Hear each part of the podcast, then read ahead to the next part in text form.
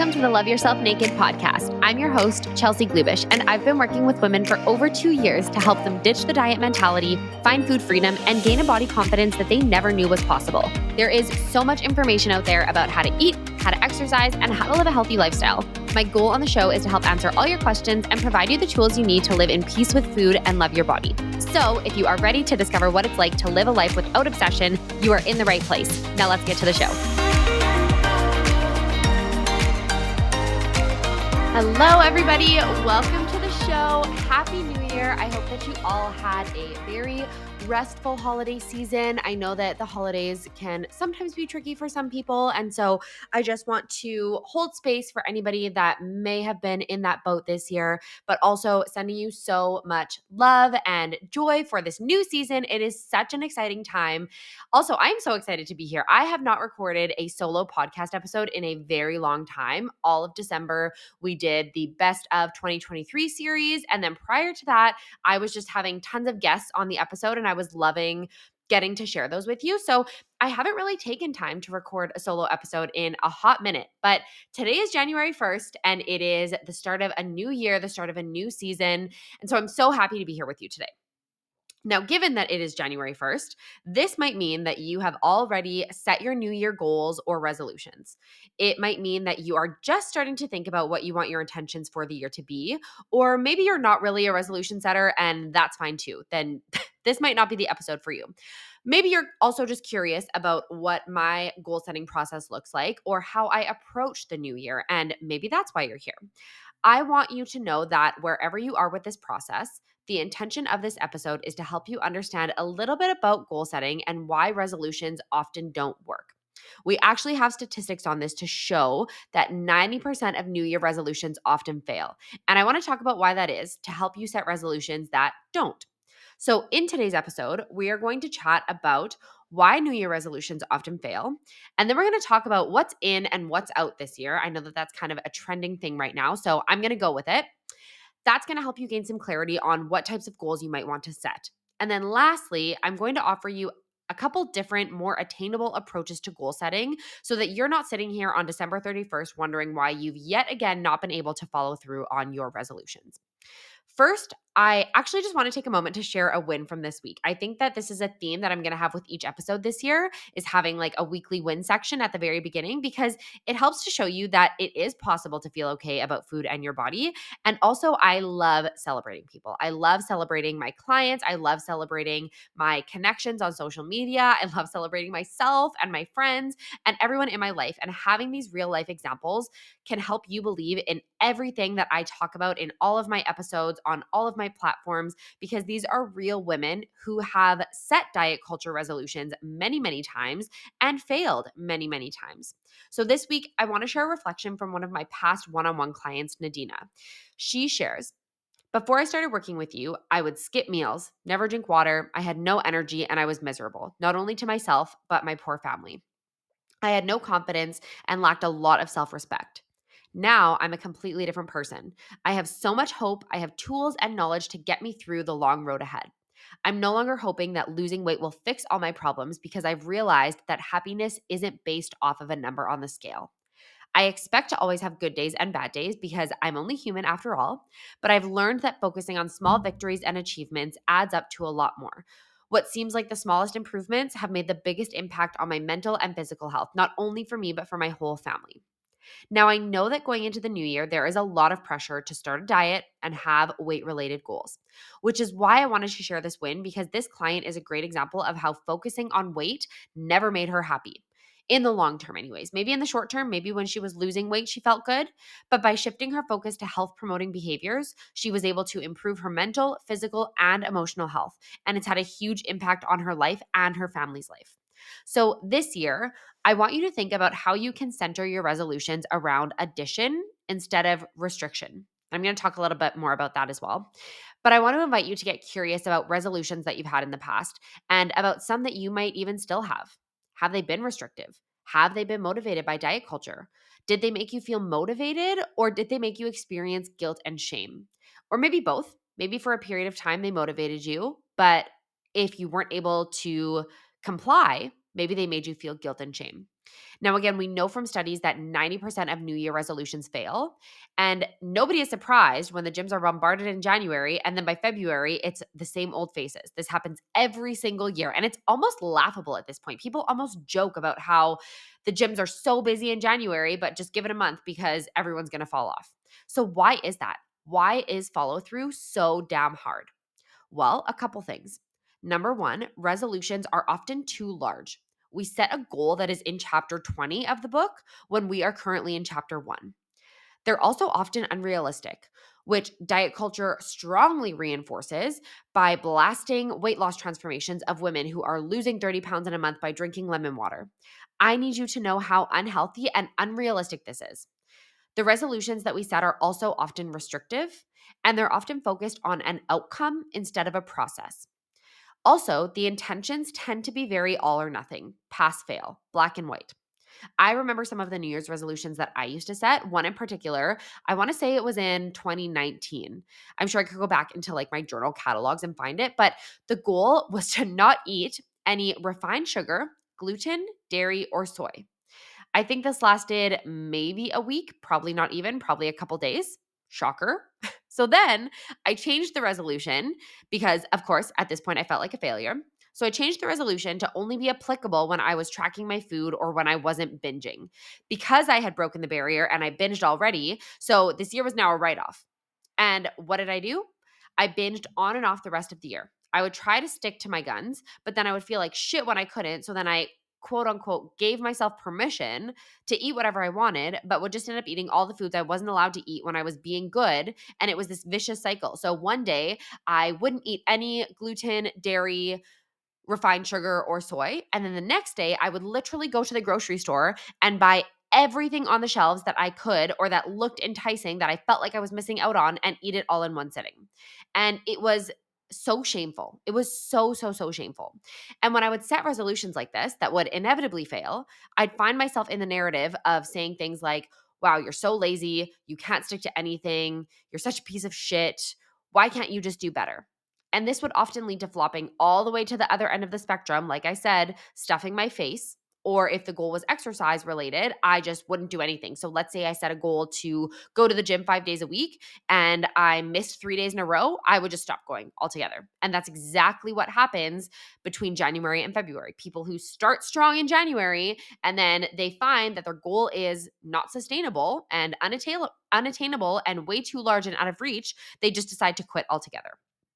Why I'm sharing this example is because not only are these my lived experiences, but they are experiences I hear so often from clients that I work with about how every year it's the same or a similar goal, and maybe sometimes progress is made or maybe it isn't, but the new year always offers this glimmer of hope that this time, this year, things are going to be different until they aren't.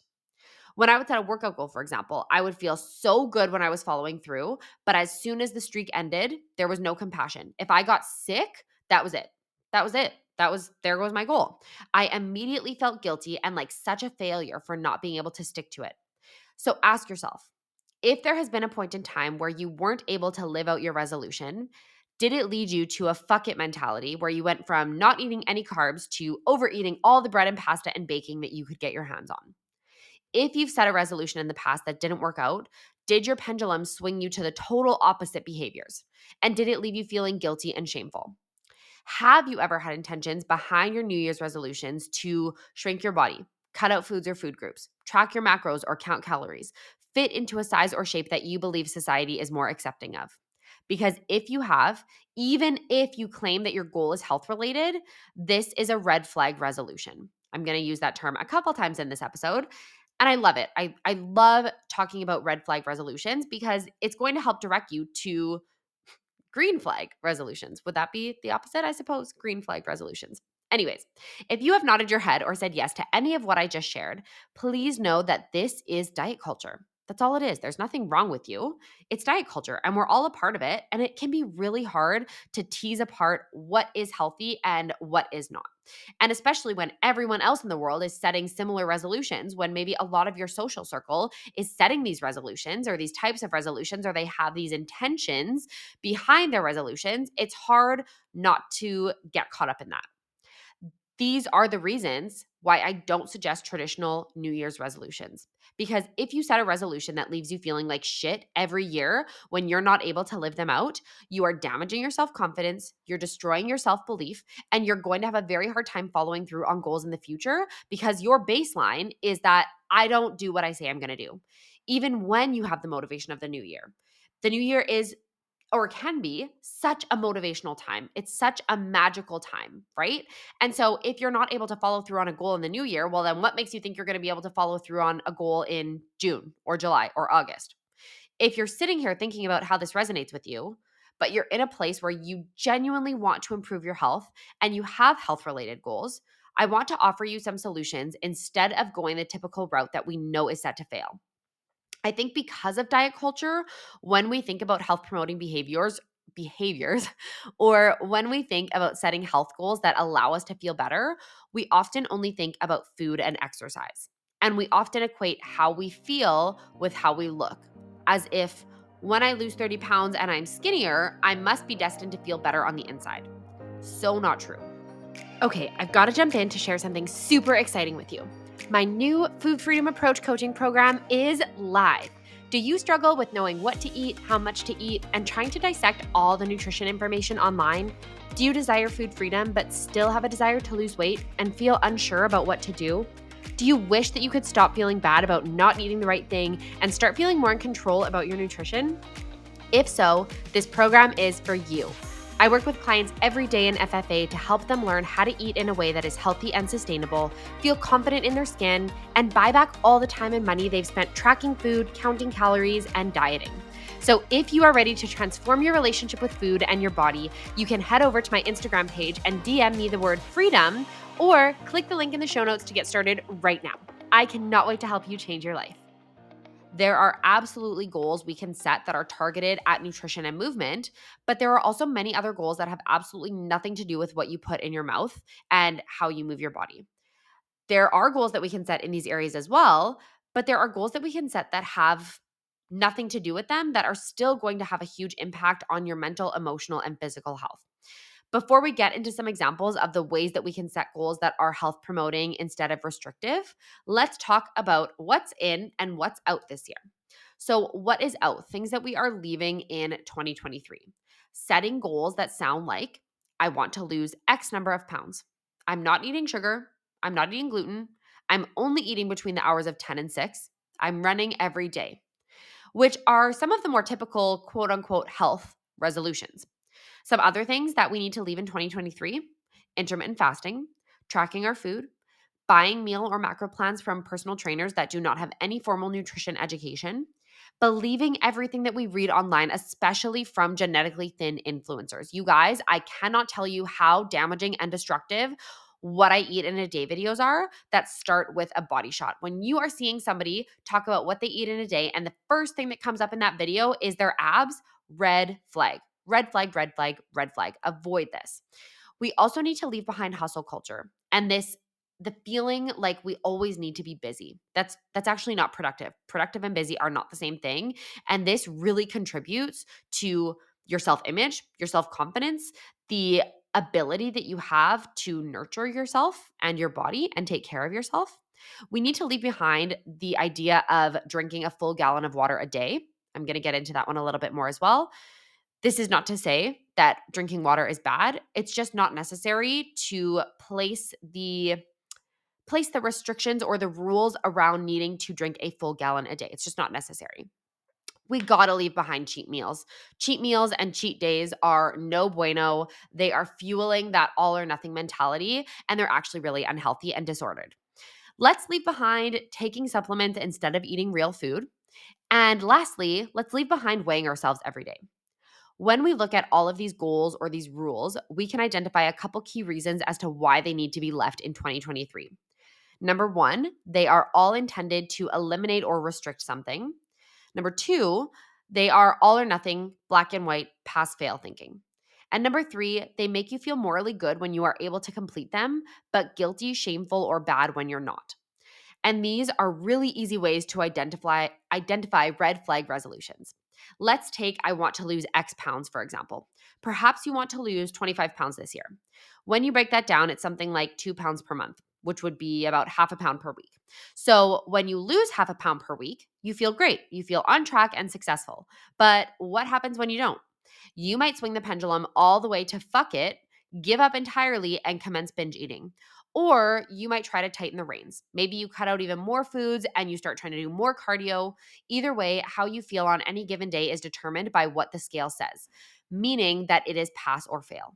You're either losing weight at the rate that you want and accomplishing your goal, or you're not. This is, in the end, designed to fail you. And if you're listening to this, I'm willing to bet you already know that, because I bet you've been in that exact situation once or twice. I know I have. But maybe you do really want to improve your health. Maybe you know that you are not currently taking care of yourself. And maybe you know that when you do take care of yourself, weight loss tends to be a byproduct. So it makes it really easy to say, I just need to lose weight, because you equate that with taking care of yourself. Let's try to reframe this and consider some behavioral changes and some habits that can be implemented to improve your health. So instead of saying, I'm going to make half of my plate fruits and vegetables, we can try saying, I'm going to add a piece of fruit or try a new vegetable this week or each day this week. That can be as simple as bringing an apple with you for lunch, or getting a bag of frozen edamame beans from the grocery store and throwing them in a stir fry. The key here is, what can we add, not what do we have to eliminate. And we're not getting ourselves stuck in the trap of setting a super lofty goal like having half of our plate be vegetables, because you guys, I'm not even doing that. That is That's a lot. That's a lot of vegetables. But by focusing on adding a little more color to our plate, we are going to increase the nutrient density of our meals, and think about how much that compounds in a year to have a huge impact on your overall health. Another example, instead of saying, I need to go to the gym five days a week, can you try setting a goal around increasing your movement? Maybe you're currently doing nothing. Maybe your baseline is zero. Start with five minutes. Add five minutes of movement to your day. And this can be as simple as walking out your door, walking two minutes to the mailbox and back. Way less daunting than having to get a gym membership, putting yourself in a space that you might not be comfortable in, and probably being super sore and tired for the first three weeks, which is likely where you would end up quitting. The last example I have for you here, instead of trying to drink an entire gallon of water a day, maybe your goal is to simply drink more water. A way that I love to encourage my clients and myself to do this is by habit stacking. So habit stacking is the process of pairing a habit that you do with something that is already a part of your everyday life. For example, if you drink coffee every morning, putting a glass of water beside your coffee machine at night is going to encourage you to have a sip of it in the morning while you are making your coffee. Or maybe you pair water with each of your meals. So instead of not drinking anything, or in addition to having the soda that you would normally have, you also have a cup of water. These are just a few examples of some more specific goals, but I've also heard a couple other ideas recently that I want to share with you. One of them, I love the idea of a New Year bucket list. So instead of setting resolutions to never eat a piece of candy or avoid sugar or lose X number of pounds, create a bucket list for yourself of things you want to experience, activities you want to try, places you want to visit, people you want to see, things that you want to do. Another idea is actually a really fun exercise, and it has to do with relationships. So before I get into the exercise, I just want to let you know how this has anything to do with health or health-related New Year resolutions. Okay, so my question is, have you ever heard of the blue zones? If not, allow me to enlighten you. Blue zones are areas in the world that have a disproportionate number of people who live to be one hundred. Which is so, so, so cool. And these areas have, of course, been studied because everyone wants to know what the heck they're doing to increase their longevity. How are all of these people living to be one hundred years old? Now, most people are interested in and assume that the most significant variables must be what they're eating and what type of exercise they're doing. But actually, what studies have found is that the number one most significant variable that contributes to their longevity is the quality of their relationships. Fascinating, isn't it? So while Western culture is so obsessed with counting calories and doing more cardio, some of the healthier, healthier populations in the world are trying to cultivate higher quality relationships. And I cannot tell you how much setting boundaries in relationships with people I interact with on social media and in real life has changed the quality of my life, my mental, my physical, and my emotional health. I hear from clients all the time how their mother or mother-in-law or how their friend Susie, who's always on a diet, makes it really difficult for them not to be. So here's an exercise that I want you to try. Full credit to Sam Previtt from Find Food Freedom for this one. And I know that this exercise is going to help bring you some clarity as to who you want to be a part of your circle this year. Because as we know, you are a product of your relationships. So what you're going to do for this exercise is, on a piece of paper, you're going to create three separate columns. And in these columns, you are going to write at the top three minutes, three hours, and three days. So each of those goes in one column. And then under each, I want you to list who the people are in your life that you cannot spend more than three minutes with. Maybe you couldn't even spend three minutes with them before you're sending an S O S message for someone to come save you. Or maybe you can only spend three minutes with them before you are like, okay, I need to get out of here. This is, this is it. That's enough. I'm good. They go in that first column. Then in the second column, who are the people in your life that you could happily spend three hours with, but probably no more than that? You have great conversations and the time that you spend together is lovely, but by the three hour mark, you're pretty well done. And then in the last column is three days. So this is going to include people that you could book a weekend getaway with right now. Who is someone that you would move mountains to spend time with? Or maybe you say you would move mountains to spend time with, and you just can't get enough because they fill your cup so much. And now I want you to look at this list and consider how many of the people in the three minute column are getting three hours of your time. All the time. How many of the people that you could spend a whole weekend with are getting put in on the back burner? This tends to happen because oftentimes those three-minute relationships are the very energy-draining ones that are always asking for our time. Those are the people that are taking up the most amount of our time, but that we we actually want to be taking up the least amount. And I also just want to say, as a brief aside, nobody's looking at this piece of paper. There is no shame around any name that you put in any column. Nobody is going to see this but you. So this can be a really powerful exercise. The th- thing about the three-day relationships is that they tend to be the ones that are the compassionate ones, the people who understand that life is busy. So they wait for you to be ready to hang out. But those are also the people that tend to get the least amount of our time because we know that they'll always be there and they get it. They understand that life is busy. Think about who the people are this year that you really want to be intentional about connecting with. So much joy re-enters your life when you can set boundaries and invest time into people that actually help fill your cup. And this has a huge impact on your overall health.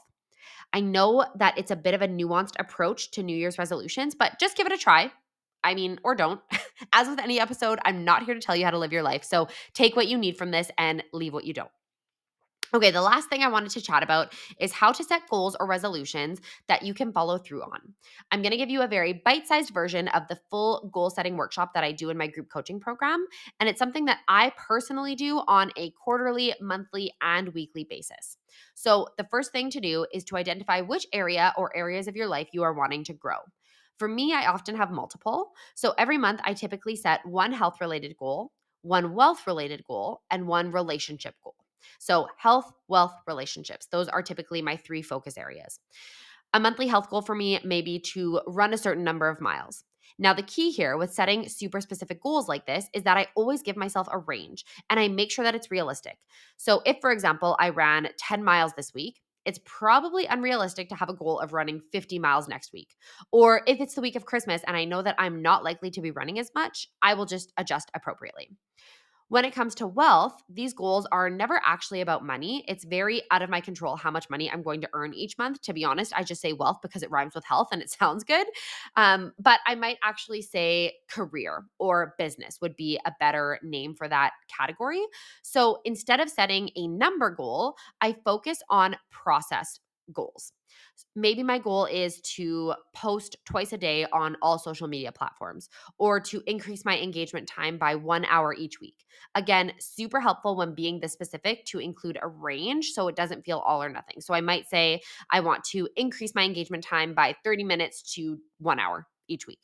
And then once I've got my monthly goals, that is how I break down my weekly goals. So if my monthly goal is to run fifty miles, my weekly goal might be to run twelve. Or twelve to fifteen, something like that. From there, I come up with one to three action steps for each goal. If we're thinking about the running example, this might look like setting my clothes out the night before, waking up thirty minutes earlier, or not booking any meetings or calls until a certain time of the day to make sure I have the time for it. Maybe it looks like planning a run or two with some friends for extra accountability. And yes, this is something I do every single week. I revisit how my goals went last week, how was my follow-through on the action steps, and if I go more than two weeks without being able to follow through, I know I need to reevaluate the goals. This process of self-reflection and intention setting is so important because if you fail to plan, you plan to fail. I honestly find that phrase even a little bit harsh. I know it's just a common phrase that we hear and it, it kind of sounds a little bit catchy, but I know that it's true for me that if I don't look at my calendar ahead of time and come up with a game plan, following through on adding in new habits or changing old ones becomes very daunting and often ends up just not happening. So let's do a quick recap on all of this. First, we chatted about why the standard New Year resolution approach doesn't work. Some of the goals that we typically set that are very much a product of diet culture, black and white, unrealistic, restrictive, and designed to fail. Then we chatted about what's in and what's out for twenty twenty-four. With that, I would again invite you to evaluate what you want to leave behind in twenty twenty-three. What habits, beliefs, relationships are no longer serving you? And then lastly, if you are someone who is wanting to set goals or resolutions, which as an aside, you are absolutely not required to, so please don't assume that from this episode that you have to set goals or resolutions. But if you are someone who is wanting to, how can you go about that in a way that is setting you up for success? I hope that this episode was also a gentle reminder that instead of anything related to food and body, you can set so many goals that are related to other things, and you can set so many health goals that have nothing to do with cutting out food groups or counting calories or weight loss. I will also just remind you that if you resonated with anything we chatted about today, and if you are wanting the full goal setting workshop in action, my group coaching program is starting again in just two weeks, and the doors for enrollment to the public are going to be opening soon. It's already half full just from those who joined the waitlist. So make sure that you get your name on it. And if you are wanting to be a part of this amazing twelve-week offering, please reach out to me and let me know, and we can get you all set up. I can send you all of the details. Um, to find out more about that, again, you can send me a message, or there's a link in the show notes that you can click on and you can put your name on the current January waitlist, which is only going to be open for another week. So if you're listening to this farther into January, there are going to be opportunities to join future coaching programs. Um, but for now, it is January fifteenth that we are kicking off. As always, if you found this episode helpful or have any personal wins from anything I shared today, please let me know. Leave a rating and review or shoot me a message and let me know, and you could be featured in the weekly wins happening in each episode this year. All right, you guys, that's it. That's all. Happy goal setting. Happy New Year. I hope it is the most joyful and healthful year for you yet, and I will catch you in the next one. Bye. Thank you so much for tuning in. If you guys got value from the show, I would love for you to rate and share it. And if you have any questions about the conversation today, you can always find me on Instagram or Facebook at Chelsea Glubish. Catch you on the next one.